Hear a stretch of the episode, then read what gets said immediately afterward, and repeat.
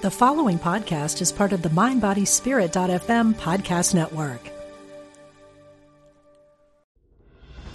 This episode is sponsored by UnityVillage.org. Songwriter Karen Drucker returns to Unity Village with a Woman's Timeout Retreat, September 19th to 22nd. Learn more at unityvillage.org forward slash events calendar.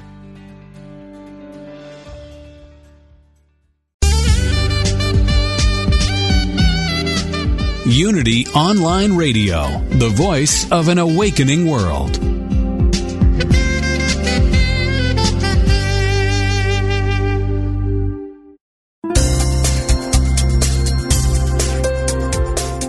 Thank you for tuning in for this Unity Partner Program. Unity Online Radio partners with spiritual leaders from organizations whose mission and messages complement Unity's. We are pleased to bring you this program on Unity Online Radio, the voice of an awakening world.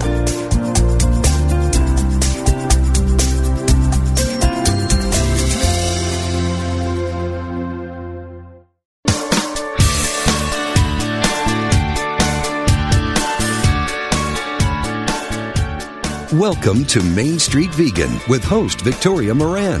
Victoria is an author, inspirational speaker, and a certified holistic health counselor and vegan lifestyle coach. She's here to entertain, educate, and inspire you on your journey to look and feel amazing, eat extraordinary food, help animals, and create a physical body perfectly attuned to spiritual growth. Now, let's get this party started. Here is your host, Victoria Moran.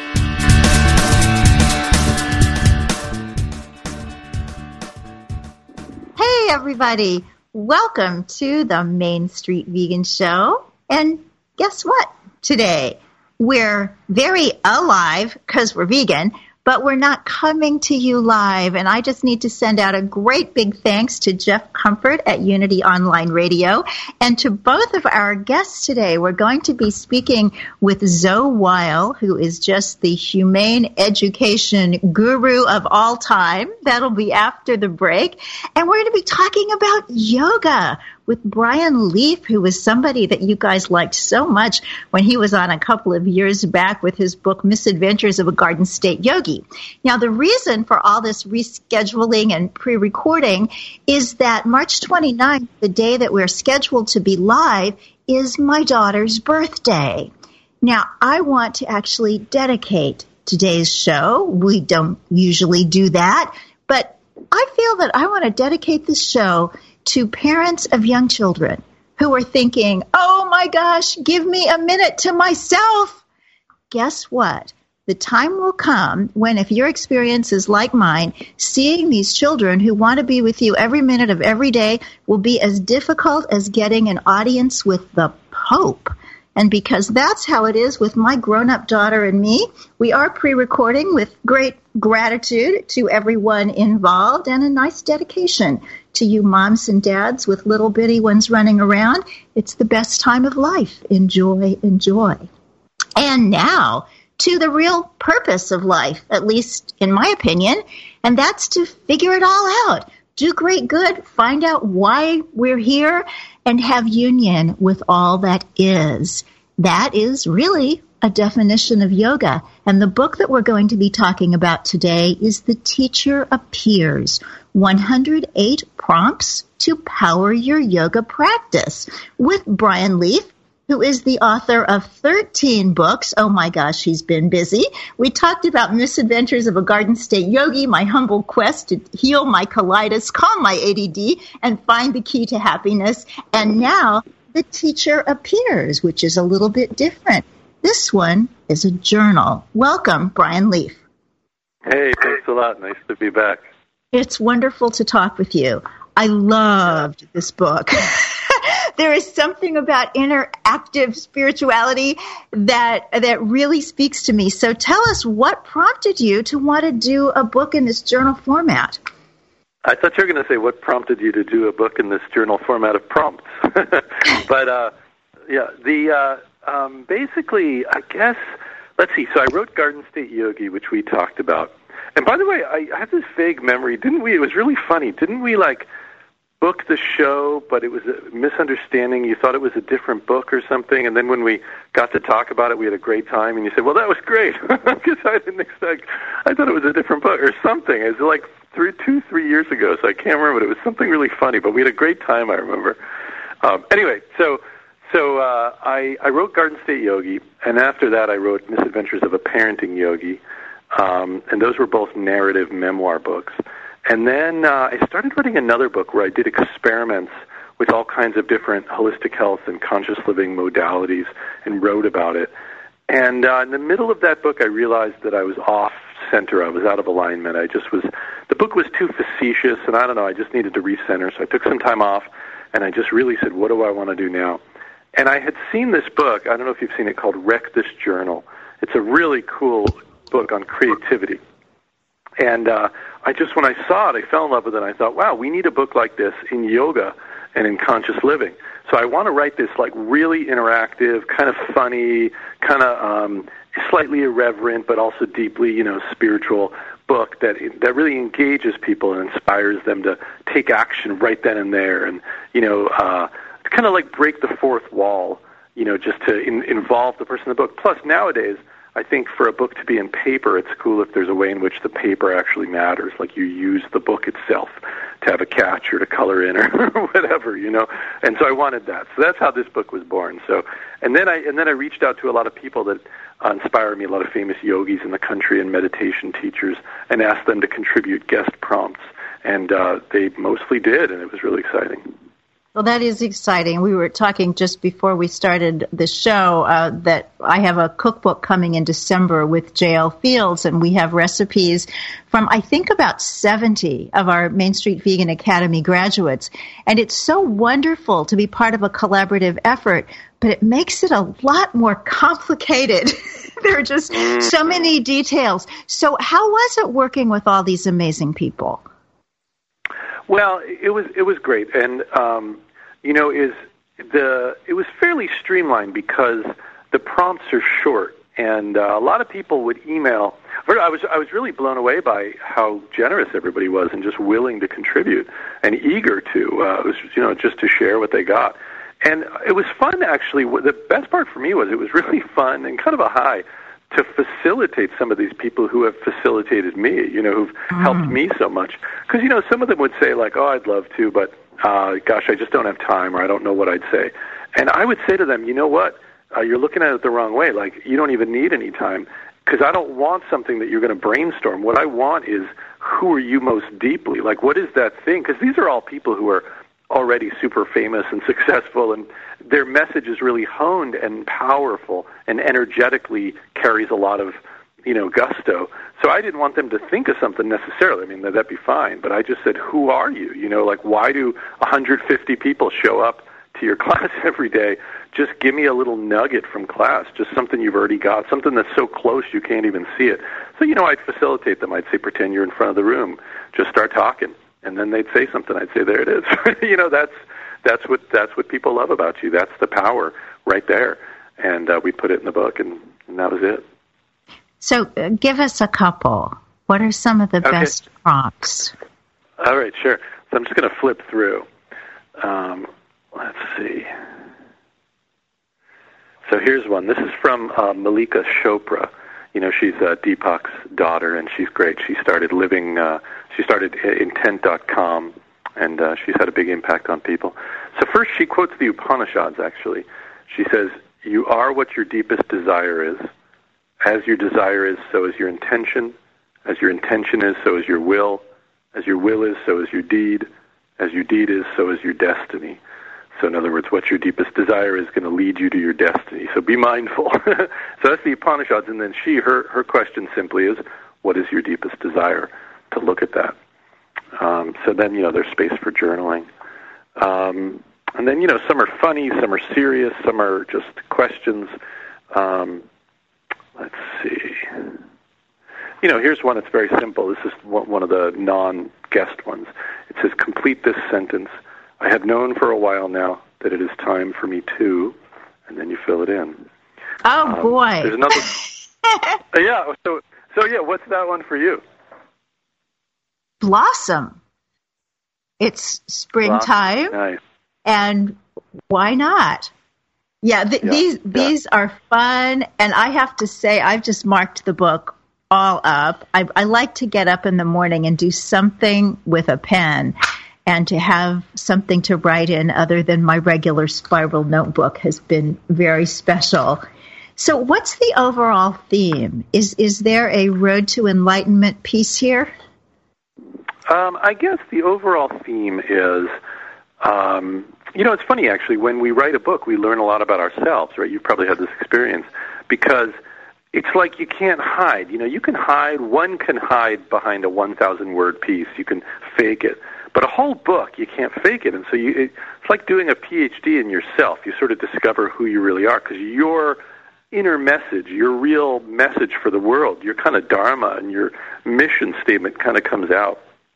So for me, I guess, I guess what the book really is about is the deeper yoga. You know, it's playful, it's funny, it makes people laugh, it makes people get serious, it makes people think about your family, your relationships. You know, it's like a sort of the book is like an hour of psychotherapy. But at its deepest, the book really, I would say, is trying to bring people to true yoga. And true yoga, of course, it's not just a handstand or a headstand. True yoga is coming in contact with your heart and bringing your heart into the way you live in the world. And I would say that's the aim of the book, you know, is to see past the handstand, to use the handstand, but see past it into true yoga, which is tapping into your heart, tapping into your inner wisdom, tapping into your truth, and bringing that, you know, authentically into the world. Oh my goodness, you said so many beautiful things. When I can um, keep up with a guest who says something exquisite, I try to write that down to put in our show notes at mainstreetvegan.net. And I just got four of them from you. But I think my favorite is writing a book is doing a PhD on yourself. That's a great tweet. So if you want to find Brian on Twitter, saying wonderful things like this. He is there at Brian Leaf. And the website for this lovely book is the teacher, no, no, the, scratch the, www.teacherappears.net. So tell us, uh, Brian, as our time is winding down, about your life as a yogi. You're a dad, you're a writer, in some ways you're a regular guy, and yet you're extraordinary because you're using this life for something very purposeful. Tell us your day to day. My day to day life? Yeah. Um, yeah, well, you know, again, actually, as an author, that's kind of an interesting one. I feel like being an author is like being a farmer or something. You know, there's like there's like these different phases of the year, and uh, it's kind of interesting. It's a little challenging sometimes to have so much variety. You know, um, as opposed to a daily, you know, really a routine that's predictable. So, um, you know, part of the year, let's say, I'll spend writing the book. And that day to day, I love writing the book because to me, writing the book is an invitation to go as deep as I can, to just really, you know, meditate, tune in, and just bring, you know, try to tap something, channel something, just, just achieve a moment of clarity and then bring that to the page. So I go to, there's a tea shop in town here called Dobra. Uh, people might know them from other places in the country, and it's just this glorious little Zen spot um, you sit on the floor and drink good tea, the best tea, and I love that place. And you know, it's all uh, just environmentally crafted, and it's it's wonderful. So I go there and I write. Um, so that phase just feeds my soul, and then the the, the phase of book launch is a little more challenging. Actually, it's harder for me to stay centered because that's the part where you know I have to help the publisher um, reach out to a million people and answer questions and, and knock on doors, so to speak, and and uh, put it out there. And there's a lot of emails, and a lot of computer time. It's harder for me to stay in my heart with that one, and it's also easier to go to fear by accident. You know, is the book going to do well? Not ego so much. I mean, of course, there's that, but I'm I'm I don't get too wrapped up in that. More fear for me. I gotta say, I'll just get afraid. Is it going to do well? Is it going to make money? Am I going to be able to write another book? So I, I really that part's un, unpleasant, and of course, you know, a terrific growth opportunity. Because when I can really stay in my heart in that phase, that'll be an accomplishment. Um, and then there's post book launch, which is a lot of writers feel like a, a bit of a depression comes in, like a postpartum depression, where you're like, who am I without that? What do I, what do I do now? What do I do? And and that's the time when I try to really just say, you know what? I'm not as busy right now. I'm just going to play with my kids more. It reminds me of what you opened the show with. You know, um, I'm just going to, you know, I don't have to busy myself if there's nothing to do. I'm just going to build a snow uh, a snow fort in the backyard, which we have a foot and a half of snow right now here. Um, so, but yeah, so those are some of the days, to, the day to day, I guess. Snow fort yoga. yeah, yeah. If you've ever built a snow fort, you know it's really something special. And one of my uh, one of my ki- one of my sons was in kindergarten. The teacher talked about how little kids like to build these little shelters, you know, forts, and to squeeze into them, and it's something really soothing about it to them to experience their body and how big it is, and and I love that concept. And so I just I see it with kids; they love it, and I love doing it with them. You know, we we'll build a little snow igloo and then we squeeze into it. Sometimes I make us a little snack and we have a snack inside it. That's the best. Oh, but it I sounds. Can tell you, I can tell you a funny story that totally just occurred to me. Um, Okay, so last in the minute. Follow-up, uh, last minute. In the follow-up book to Teacher Appears, I've got um, Alicia Silverstone and uh, John Robbins talking about veganism in the book. And Alicia Silverstone has been very generous. She's uh, helped me out in a few of my books. She reviewed one of my books, and it was really funny because at the end of the review, she said, I- "I'm not a vegan. I don't know how I got on this show. Somehow I snuck on." But uh, she said in the end of the in the review, she said, "You know, this is a great book. It's laugh out loud. You're going to love it. I just wish Brian and his family would become vegan. I really feel like their lives would benefit, and they would feel." You know, much more spiritual, and I sort of challenged them to do it. And it was funny because my wife got mad. it's, it's really funny. It's the only time she's ever been bothered by a uh, a review of one of my books. Well, uh, that's a whole other show, you know, and, and I will get letters too because people are going to say you had on somebody who wasn't vegan. Um, Oh boy! So there we all go. Did I spill the? Oh no! So you, sorry. you you did, and honestly, you know, I didn't know that, but that's okay. You write darn good books, and uh, and you make for very nice conversation. So read the book. the teacher appears, and yes, Brian, go vegan, and now your wife can be mad at me too. Thanks so much for being with us, and everybody else, stay with us. We're going to bring on Zoe Weil and talk about education that is oh so humane.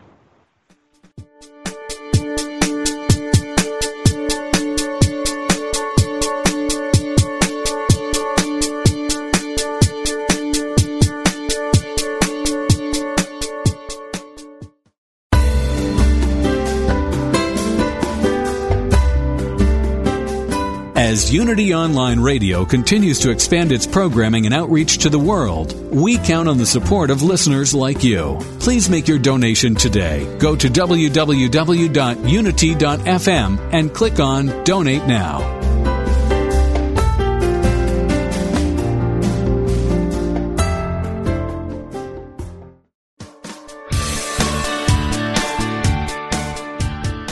What if you could experience vibrant health, help heal the planet, and be a great friend to God's animal kingdom through simple choices you make at breakfast, lunch, and dinner?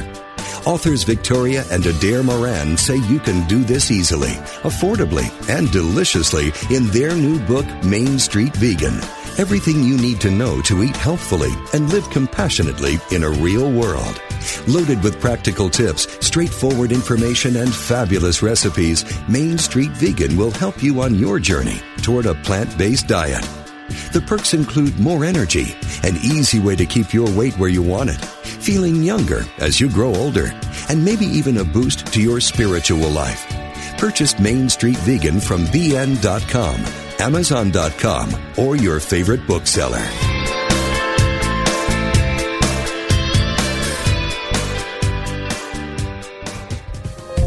Don't think about it. Let it unfold. Let it When you truly understand the laws of the universe and live a life based on these profound and unwavering truths, then your dream life starts today. No more waiting, no more wandering. If you're ready to let go of the striving and move into the allowing, you're ready for everyday attraction on Unity Online Radio. we study the teaching of Abraham given to us by beautiful Esther Hicks so we can release confusion for clarity, exchange struggle for serenity, and have the time of our lives today. Join host Ray Zender every Friday at noon Central Time, 10 a.m. Pacific on Unity Online Radio for Everyday Attraction, where the law of attraction gets real.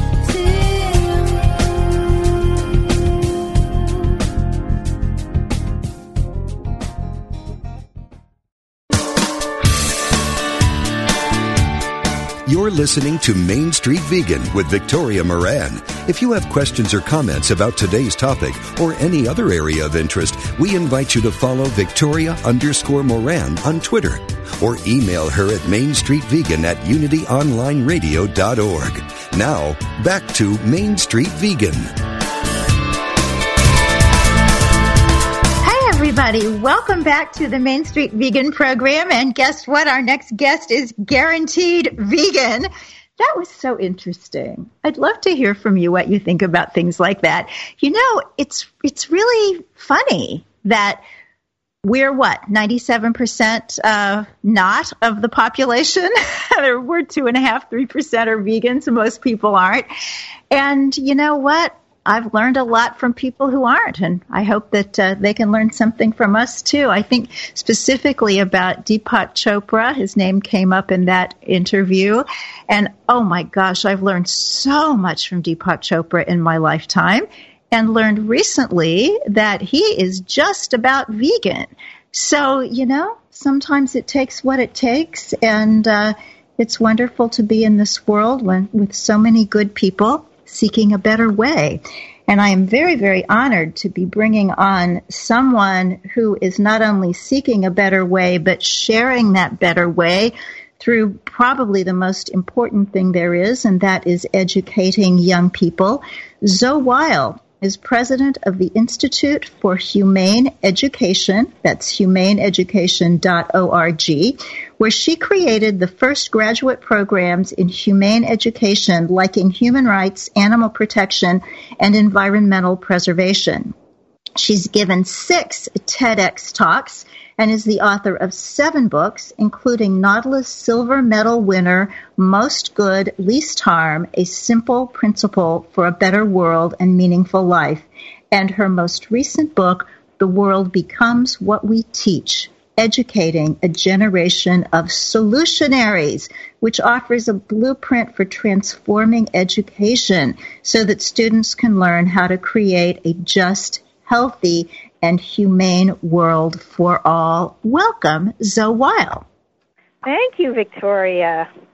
Well, it's such a pleasure to have you on. You've been on my list for what my grandmother would have called a month of Sundays, and I'm so happy that uh, we're having this opportunity. So, uh, start with us a little bit from the beginning. What's your vegan story, and how did uh, education become part of it? So, you know, my vegan story unfolded over time. I stopped eating mammals and birds in 1981, and then it took me until 1988 to stop eating sea animals as well. And then I quickly got it about everything, and in 1989 I I became vegan, and I remember going out for my last bagel and cream cheese in Washington D.C after an animal rights conference, and I ate it very slowly, knowing it would be my last one. But of course, it wasn't my last one because now now there are all these great vegan cream cheeses. But back then, it definitely was. It felt like my last one, and it was for a long time. And back then, when I was thinking about the ways that I could make a difference, I I you know, thought that the only way to be an activist was by protesting things and writing letters to legislators and to company executives. And so I did those things, and I remember um, one of my first actions when I was leafleting in Philadelphia, and um, you know, people would sneer at me as they walked by. Sometimes somebody would take a leaflet and then you know a hundred feet later they would just drop it on the ground so they were littering and it would frustrate me so much. And i i just thought if this is the only way to make change i'm not going to last and i was looking i was in graduate school I was looking for a summer job, and I found a program at the University of Pennsylvania that offered week long courses to middle school students. And so I pitched five courses to the director. She said yes to all of them.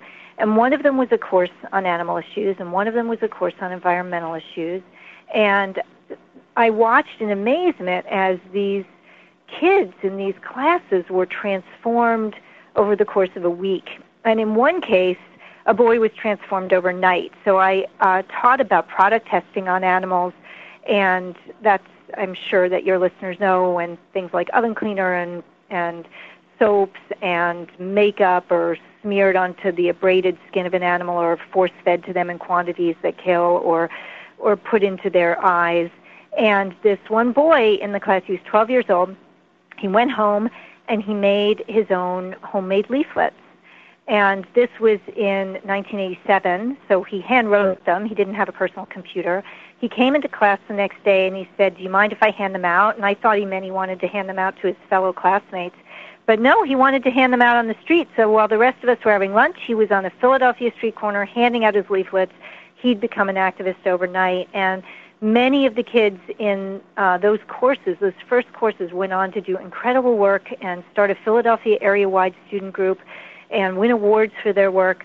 And so I watched as their lives were transformed, and it transformed my life. And that's when I realized that there was a name for what I was doing, and it was called Humane Education. And that was the beginning of my career doing this work 30 years ago. Oh, what a beautiful history. So, when working with children, and, and I have not taught children, but I raised a vegan child, and it crossed my mind more than once during that period gosh, this kid knows a lot. And I don't mean, oh, my kid is smart. I mean, she knew a lot of the cruelty and suffering that goes on in this world that most children are shielded from.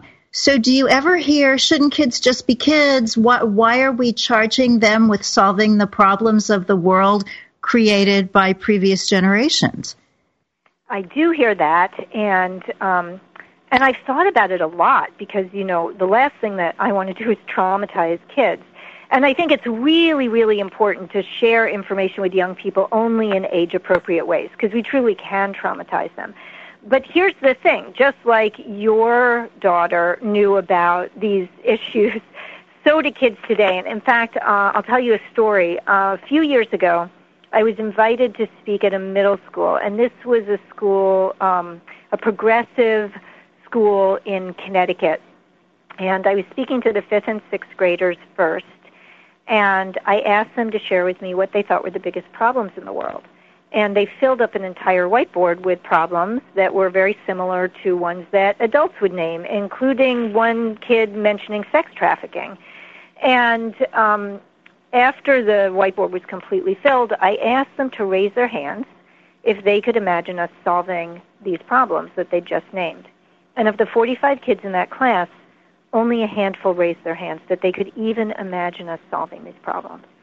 And that was such a stunning moment. I mean, I've been a humane educator for an awfully long time, and sometimes I encounter cynicism and apathy among, you know, uh, high school students. But middle schoolers, they usually have fire in the belly, and they do not feel cynical or apathetic yet.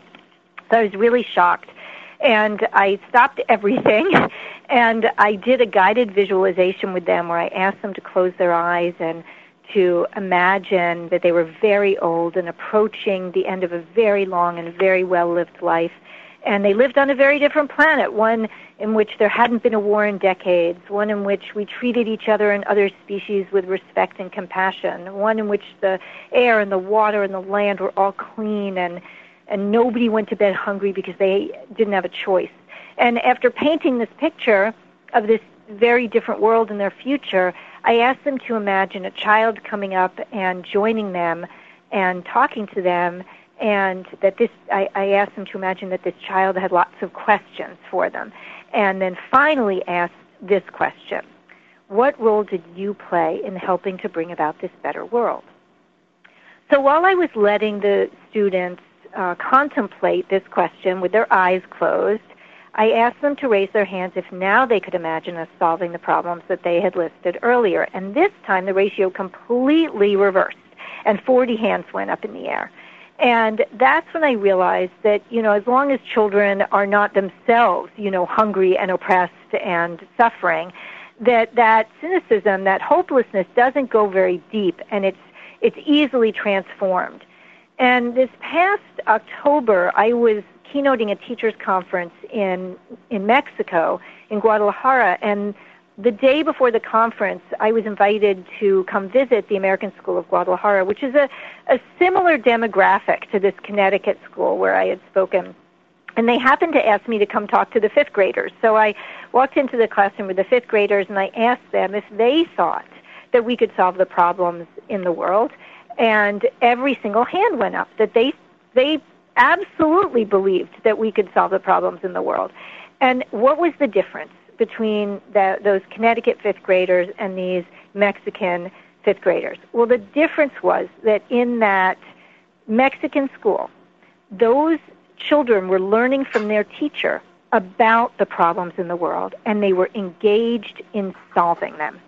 So the difference was that these weren't abstract things that the kids were hearing about but not doing anything about these were real things that the kids learned every day that they could make a difference and help solve these problems. And so, to answer your question in this very long winded way, if we fail to teach young people about the challenges we face in the world, if we fail to expose them to ways to end suffering and cruelty, then we're really setting them up not only for you know graduating into a worse world, but also to feeling that it's hopeless so that's why humane education is so critically important for the children themselves, not just for the world, but for the children themselves.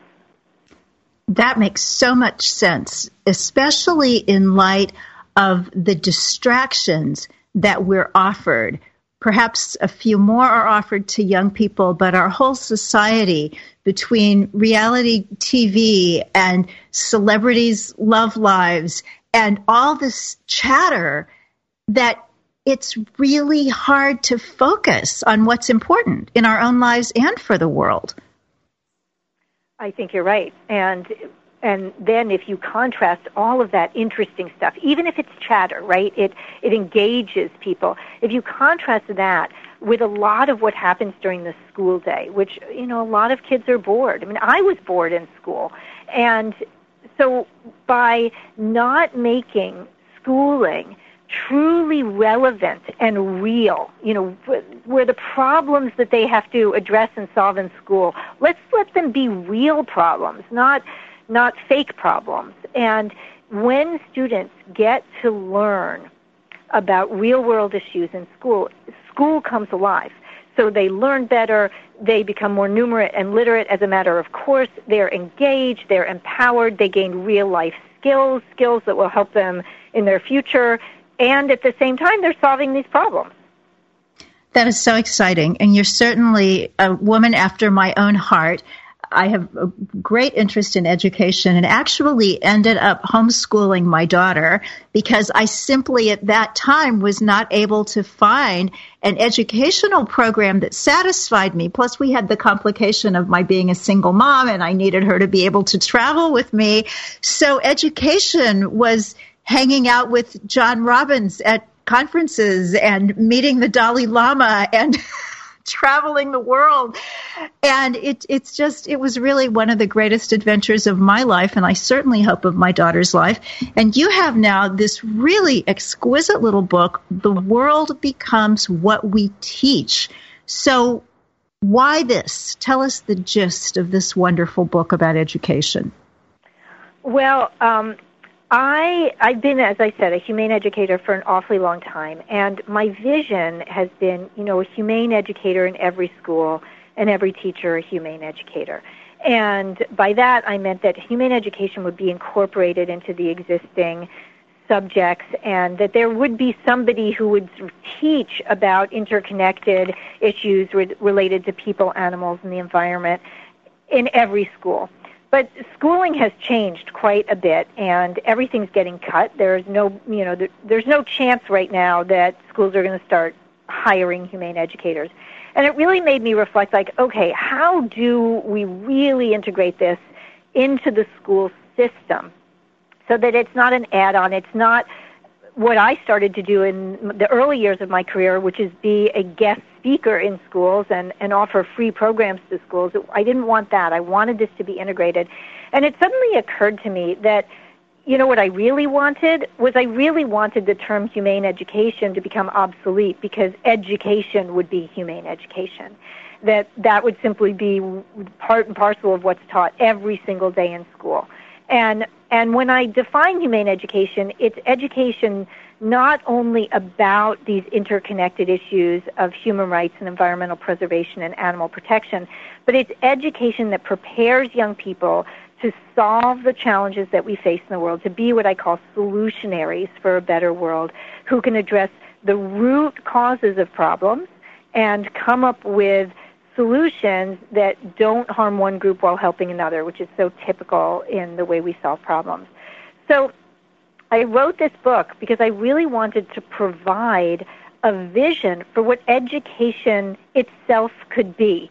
And interestingly, I, I in the introduction I talk about myself as a humane educator, and then I never use the term again because it's this is really about transforming education so that it's solutions focused, it's real world focused, and so that young people in the course of becoming literate and numerate and understanding the scientific method are solving real world problems, making a difference, preparing for their own future. It's such a win-win-win, and I think there's a fourth win in there. So if we have education like this, this is a win for kids because they're going to want to learn all of these different things and they will become more proficient in terms of the skills they need and they will contribute to a better world which feels really good and they will be more desirable uh, by employers and colleges so it's a win for the kids it's a win for the teachers because they're going to have really engaged students and they're going to have a more interesting curriculum for themselves. It's a win for the entire educational system if we shift things. Because right now, you know, we hear so many problems in education and so many difficulties. And if education were really this enlivened and meaningful and and purposeful, it would be a win for the educational system. And then the fourth win of course is for the world. Because when young people are learning about these issues and they're learning that when you come up with a solution, it has to be good to everyone, including animals who are usually left out of the equation, then the world benefits. Mm. That's why I wrote the book. Well, I'm so glad that you did. And the timing couldn't be better. I'm thinking that even technology is going to be so helpful in this because we don't really have to carry around as many facts as we once did. Facts are easy to get, but how to solve Exactly. problems, that's a tough one. So, Zoe, I know that you are not by a long shot the only person out there who is trying to reform education. What are other people wanting and what are they leaving out? And I know you're going to tell me animals, but tell me what else they're leaving out. Well, much more than than animals and the environment and human rights. I mean, what's so much of the focus on educational reform is on increasing literacy and numeracy that is only measured through these standardized test scores.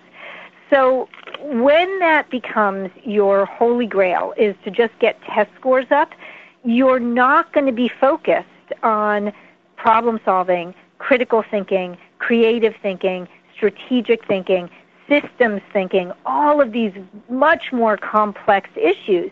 And so I think the real problem to me is that we're we're addressing the wrong question. We need to really be asking what is the purpose of schooling? Not just how do we, you know, have better math scores, but what is the very purpose of schooling? And I believe that it should be to educate solutionaries, young people who have the knowledge and the skills and the motivation to solve the problems we face. And so I think fundamentally this is a very different approach. The reality is that when young people when they do address these issues, when they do become better critical and creative and systems thinkers, it requires in the process that they become much better researchers, much better readers and writers and communicators, and um, gain statistical skills and other math skills. So, in fact, it helps them gain those things that everybody's focused on, but in a much more realistic and productive way. And enjoyable. I mean, I Yeah. know that kids love doing what's real. Now let's let's play store. You know, let's do something real. So, how are you doing with this? And how are teachers getting the training that they need to implement these ideas? And oh my gosh, I'm asking you a triple question. I apologize, but this is so interesting. How can they get around the system? My understanding is that teachers don't have nearly the freedom that they once did.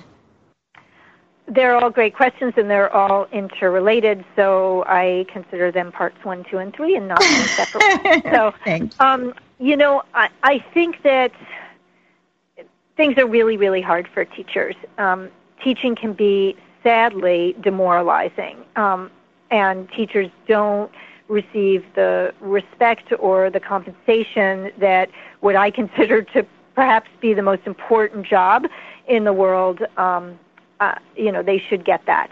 And so, you know, hats off to teachers and for those who stick in and stay in this profession despite, you know, um, uh, the direction that, that it's been heading. And uh, what we are doing at the Institute for Humane Education is we have created a solutionary program for schools to use. And so we are in the second year of piloting this program, and we are currently working with six schools in our home state of Maine.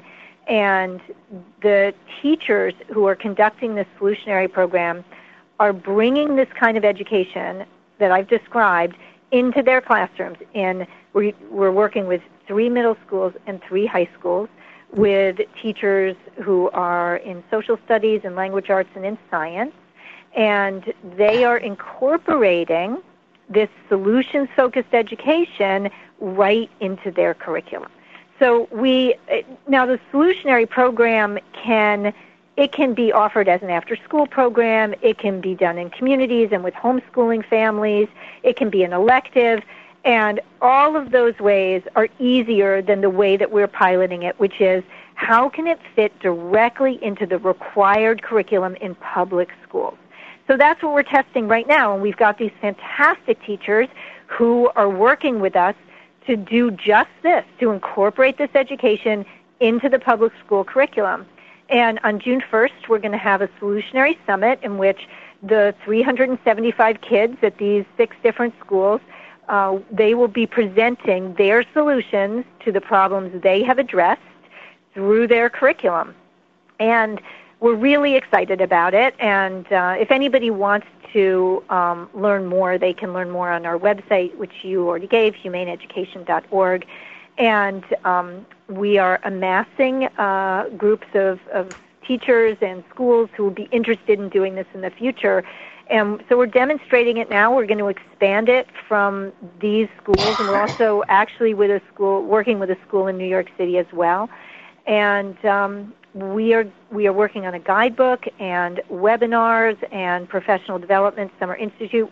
As I said, we have a graduate program, or you mentioned that in the introduction, and it's an online graduate program through Valparaiso University. So we have people in our graduate program from around the world, and they are learning how to do this. So, and it's not just for teachers. About half of the people in our graduate program are classroom teachers, and the other half are, are non-traditional educators or people who want to do education.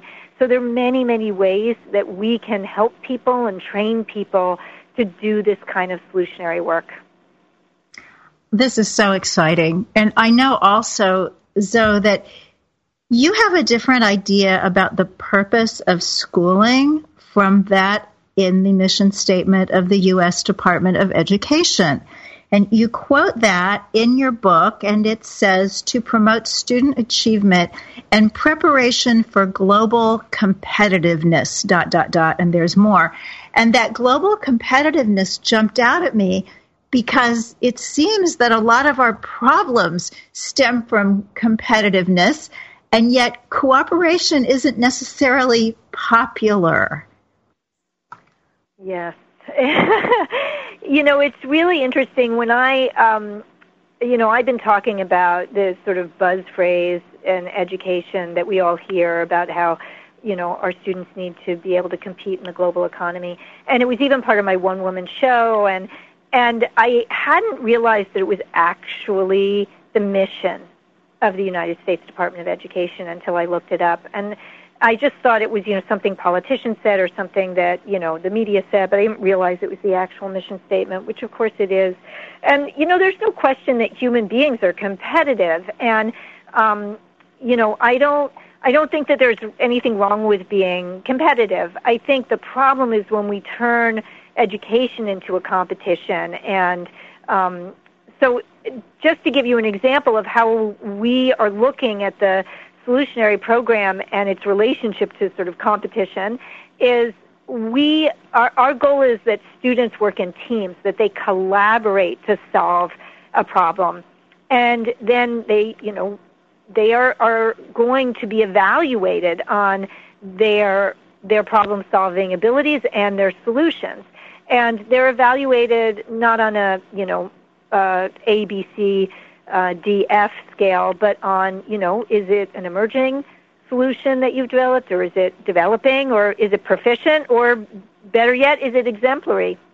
And those students who who develop the really proficient and exemplary solutions, they are going to be the ones who present at solutionary summits.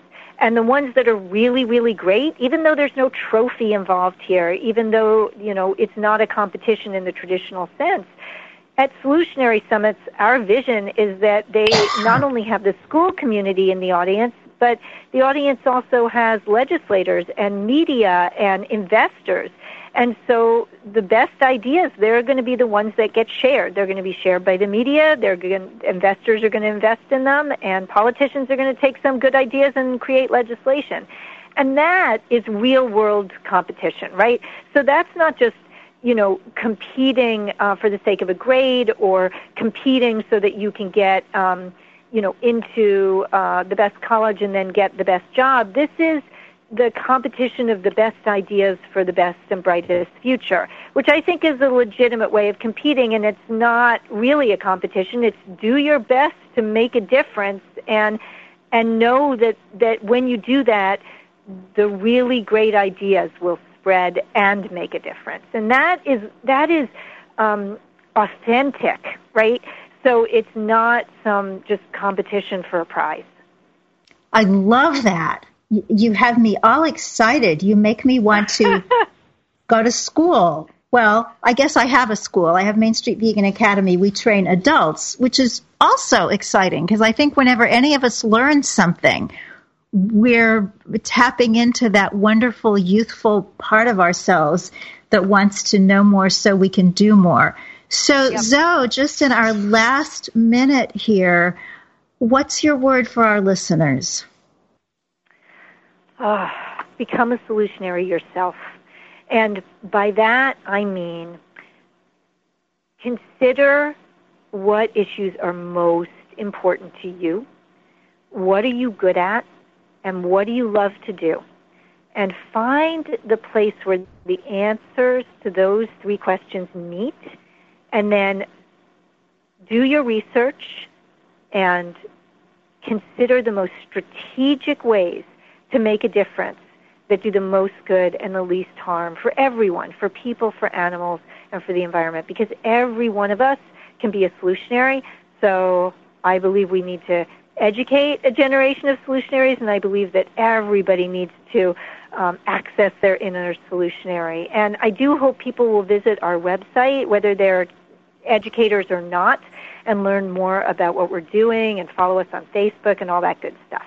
Absolutely. So it is humaneeducation.org, uh, Humane Education on Facebook and Twitter. I'll put all of that and a couple of astonishingly beautiful quotations that I heard from Zoe Weil today on our show notes at mainstreetvegan.net. Just click on podcasts, you'll get a drop down, and you can read those show notes and uh, also have links to Zoe's wonderful books. Thank you so very much for taking the time to be with us today, and thank you a whole lot more for all you are doing in the world, Zoe Weil. To everyone who listened, thank you too. God bless you. Eat your veggies. Thank you for listening to Main Street Vegan. Join us every Wednesday at 2 p.m. Central Time as Victoria Moran entertains, educates, and inspires you on your vegan journey. This program is sponsored by Main Street Vegan. To learn more about Victoria or to explore training with Main Street Vegan Academy as a vegan lifestyle coach, go to www.mainstreetvegan.net. That's www.mainstreetvegan.net.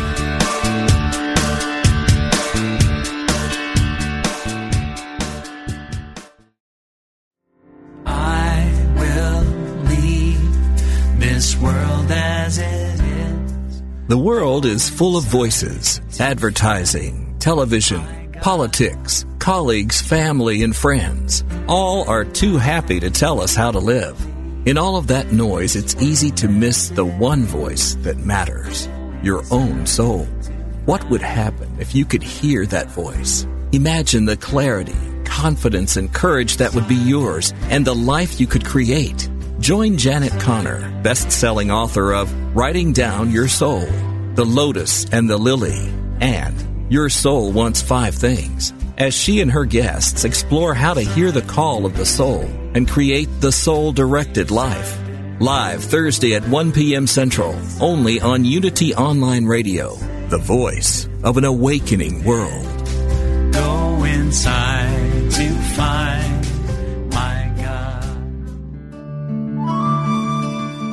Inspiration only takes a moment.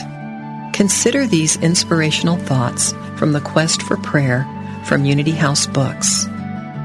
Holding a special, loving thought for other people benefits us as much as it benefits them. In fact, in some ways, even more so. Consider, for example, what happens when you wash your car with a hose. What gets clean first? The inside of the hose, of course, because the water must rush through the hose before it can clean the car. So it is when we hold loving thoughts for someone. As those loving thoughts rush through us, they bless us first. It is a win-win situation. This meditative moment is brought to you by Unity.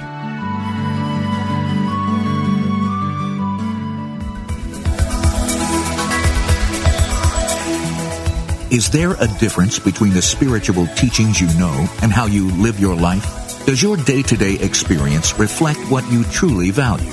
Are you ready to receive your life and live the gift that you are?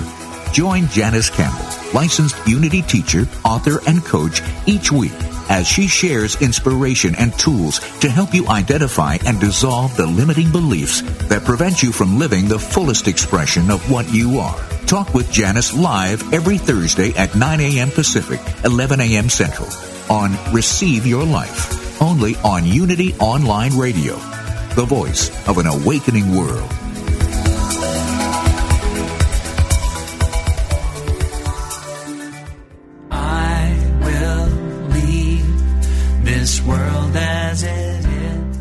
The world is full of voices, advertising, television, politics, colleagues, family, and friends. All are too happy to tell us how to live. In all of that noise, it's easy to miss the one voice that matters your own soul. What would happen if you could hear that voice? Imagine the clarity, confidence, and courage that would be yours and the life you could create. Join Janet Conner, best-selling author of Writing Down Your Soul, The Lotus and the Lily, and Your Soul Wants Five Things, as she and her guests explore how to hear the call of the soul and create the soul-directed life. Live Thursday at 1 p.m. Central, only on Unity Online Radio, the voice of an awakening world. Go inside to find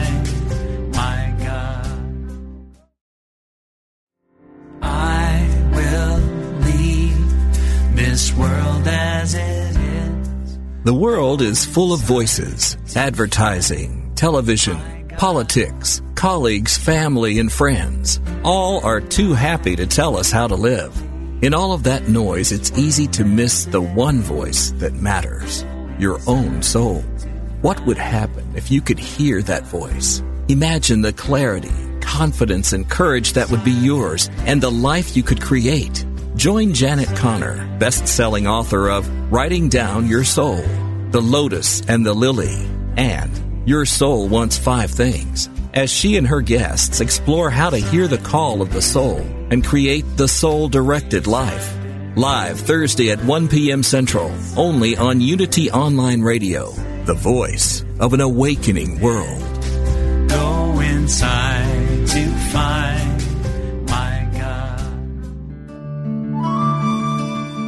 Inspiration only takes a moment. Consider these inspirational thoughts from the Quest for Prayer from Unity House Books. Holding a special, loving thought for other people benefits us as much as it benefits them. In fact, in some ways, even more so. Consider, for example, what happens when you wash your car with a hose. What gets clean first? The inside of the hose, of course, because the water must rush through the hose before it can clean the car. So it is when we hold loving thoughts for someone. As those loving thoughts rush through us, they bless us first.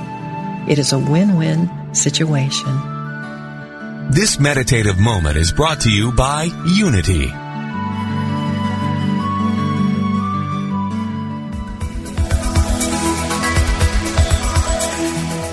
Is there a difference between the spiritual teachings you know and how you live your life? Does your day-to-day experience reflect what you truly value? Are you ready to receive your life and live the gift that you are?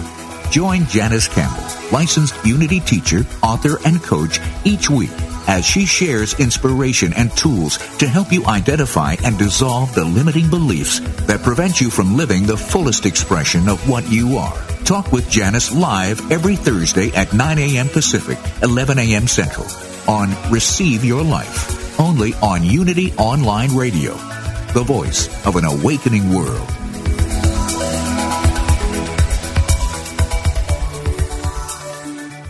I will leave this world as it is. The world is full of voices, advertising, television, politics, colleagues, family, and friends. All are too happy to tell us how to live. In all of that noise, it's easy to miss the one voice that matters your own soul. What would happen if you could hear that voice? Imagine the clarity, confidence, and courage that would be yours and the life you could create. Join Janet Conner, best-selling author of Writing Down Your Soul, The Lotus and the Lily, and Your Soul Wants Five Things, as she and her guests explore how to hear the call of the soul and create the soul-directed life. Live Thursday at 1 p.m. Central, only on Unity Online Radio, the voice of an awakening world. Go inside to find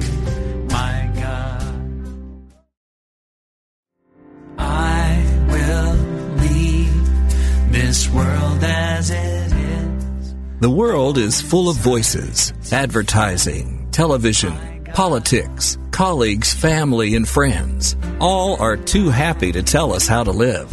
In all of that noise, it's easy to miss the one voice that matters your own soul. What would happen if you could hear that voice? Imagine the clarity, confidence, and courage that would be yours and the life you could create. Join Janet Conner, best-selling author of Writing Down Your Soul, The Lotus and the Lily, and Your Soul Wants Five Things, as she and her guests explore how to hear the call of the soul and create the soul-directed life. Live Thursday at 1 p.m. Central, only on Unity Online Radio, the voice of an awakening world. Go inside to find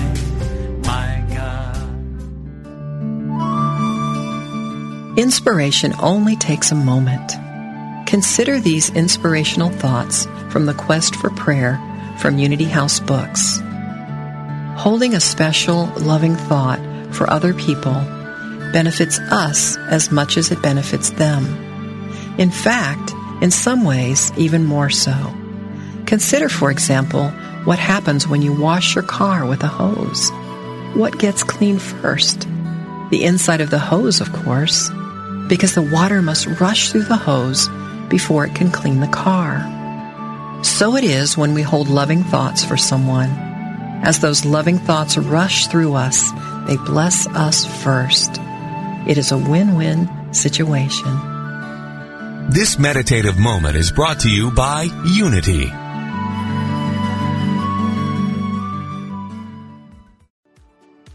Do you ever feel that calling that you should be doing more with your life? If you're unhappy with the status quo, I can help. My name is Elias Patras, and I'm an intuitive motivator, psychic medium, and motivational speaker. I know that feeling, and on my podcast, Your Inner Voice, I can help you answer that call to step into your life's purpose. I will show you how to recognize and listen to the signs and signals that are all around us and help you tap into your intuition. Join me for the show here on the mindbodyspirit.fm podcast network and wherever you get your podcasts. Let's connect, educate, and grow on this journey together.